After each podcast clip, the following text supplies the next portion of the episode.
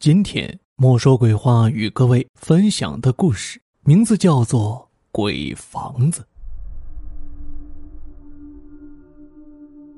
如今的社会，大多数人都有过开房或者租房的经历，而我的故事也是从租房开始的。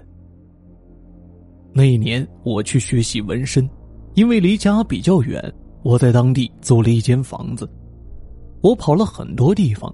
最后决定租这一家的房子，原因就是很便宜，二百块钱两个月，也就是一百块钱一个月。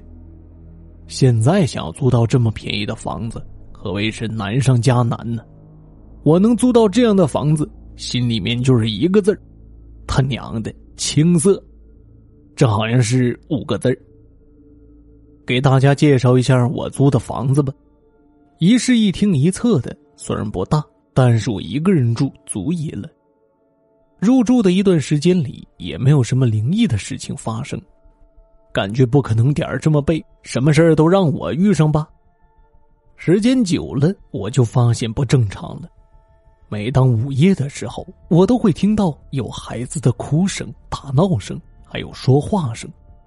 起先我以为是在做梦，也没在意。到了后来，每天晚上这些声音都会把我惊醒，我发现了不正常，但是我还是没有在意，感觉可能这房子老旧的原因，隔音不好，应该是隔壁孩子的声音吧。转眼间一个星期过去了，有一次我喝醉了酒，打了一辆出租车回到了家里，就这样沉沉的睡去了。到了后半夜。那声音又再一次响起了，当时的想法就是想睡觉，随便你怎么想。这样想着想着，突然我感到了口渴，于是我起身摸索着水杯喝了起来。喝完水以后，我坐在床上，精神那是倍儿爽。我想去听听到底是谁家的孩子在哭在闹，半夜不睡觉这么淘气。来到客厅，我仔细听。那声音没了，我刚关上门，那声音又出现了，就这样反复几次，还是那样。这是在逗我吗？得了，老子睡觉，随便你怎么去吧。那次又要去喝酒，我回到了租房的地方去换衣服，刚打开门，我发现了一个影子，对，是影子，在墙上的影子。因为我没有开灯，那个影子很是明显。我打开灯，那影子就不见了。我想着大概是我眼花了吧，我拿着衣服就走了。那天喝酒喝到了后半夜，是一塌糊涂，站都站不稳。咱爷们儿有个面子问题，喝醉了不扶着，喝大了咱不让人送。我就这样一个人呢，到了家里，倒地就睡，呼呼的。也不知道过了多久，我发现有人打我的头，我起身看看，没人呢。我靠，老子又做梦了。就又这样倒头就睡。没过多会儿，我发现有人好像还在打我的头。我突然起身，是谁？看了一会儿，没什么发现，我又想回去睡觉。一个转身，我却发现。墙上的影子又出现了，对，还是那个影子。我发现了问题，那个影子是一个孩子的轮廓。当时我想走过去看看，可能是因为喝多了酒，脑袋昏沉沉的，也没多想，心想白天的时候我拉上窗帘，关上灯，看看有没有那个影子。睁开眼睛，十二点多了，我起身去洗漱。走到客厅时，我想起昨天影子的事情，没多想，我就走到了昨天出现影子的地方。突然，我发现墙上有很多画的横杠，还有数字。仔细看，不是那么随意画上去的，而是很有规律。哦，对了，这不就是小时候爸爸妈妈给我们测量身高的时候做的记号吗？那怎么会有影子呢？突然。我感觉到了身体一阵紧张，我想起奶奶告诉我的故事：如果一个人的死他自己不知道，反而会留在世间，重复着自己生前做过的事。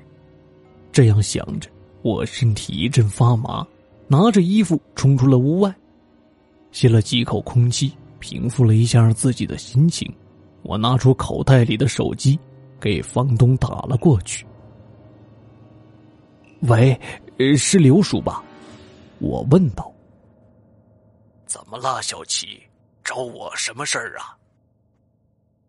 呃，你来房子这边一趟吧，我找你有事儿。刘叔在电话里迟疑了一会儿。嗯，好吧。过了十几分钟，刘叔来了，我就和他说道：“刘叔啊，我们到房子里说吧，我想问你些事儿。”刘叔看着我，表情逐渐变得凝重。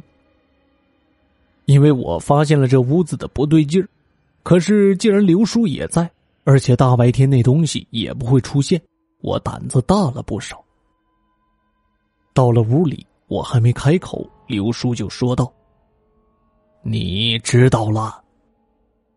我一问道：“呃，你说的什么？我知道了。”刘叔说道：“这个屋子里的事啊。”我说道。呃，不知道啊，但是是什么事儿啊？刘叔看着我，把手拿出了口袋。哎呦我去，还想杀人灭口是怎么的？我心道。可是没成想，刘叔拿了二百块钱给我，对我说：“我知道你迟早会打电话让我来的，你不是第一个住在这里的人了，前些在这住的人也发现了问题。”你是不是发现了影子，还有半夜的声音呢？呃，对呀，刘叔，这是怎么回事？你能告诉我吗？刘叔掏出了一根烟，给我点了一根，他一根，我们点着后聊了起来。刘叔就给我讲起了这间屋子里的故事。那时候他刚搬走，儿女们告诉他，这间屋子空着也是空着，不如租出去，还能赚些钱。刘叔本来呢是不想租的，因为他本身也不缺钱。可是经过儿女的再三劝说，刘叔妥协了。租房广告没发出去多久，便有人打电话进来，说是租房子。刘叔就接待了第一个住在这所房子的主人。那是一家三口，每个月八百，因为一家三口一男一女是来打工的，身上没有多少钱。从原来的八百元讲到最后的五百元，刘叔说：“大家都不容易，也不指望着这间房子能带来多少收入。”就这样，拥有这所房子的第一个主人成功入住。男的上班，女的在家看孩子。突然有一天晚上，男的撕心裂肺的哭声打破了这个小区，也打破了这个幽静的夜晚。孩子死了。死在了女人的手下，也是男主人的妻子。后来所知，女人有精神病，来到这座城市的半年后再次发作。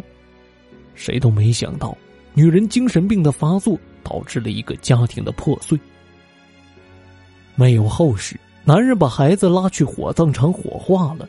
后来的事就这样了。每当有人再次居住在这所房子时，都会和我一样。听见声音，看见影子。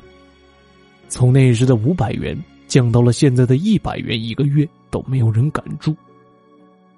听完刘叔给我讲完了这所房子的故事，我没有想着去逃避，而是有种说不出的感觉。我对刘叔说道：“哎，你走吧，把这二百块钱拿着。我既然住了你的房子，怎么能免费住啊？”刘叔又问我。你还住吗？我说：“当然呐。”刘叔惊讶的看着我说道：“嘿，你真是个怪人。”我听到了刘叔的话，笑了笑，说道：“我不是什么怪人，我是一个好人，也是一个有良心的人。”刘叔看着我，寒酸了几句，我就把刘叔给送走了。出门后，我给师傅请了一天假，去了佛具店。买了一盒香，买了点元宝，我又返回到了那间屋子里。不用说，你们也知道我要做什么了。做完我想做的事后，转身看着这所房子，五层楼的房子只有三家居住，因为这是老年公寓，人们已经淡忘了它，也淡忘了我住的那间房子发生的事。我看了看天空，轻叹了一口气，心里想到：如果他知道自己死了，就赶紧去投胎吧。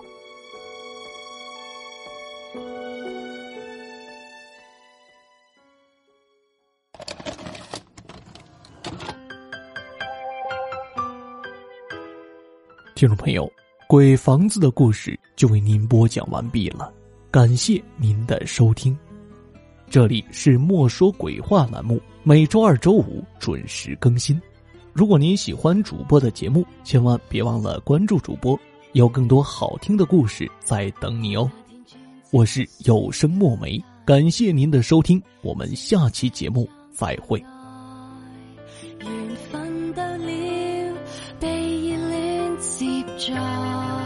出发向我会开，谁知十二点刚刚够钟，容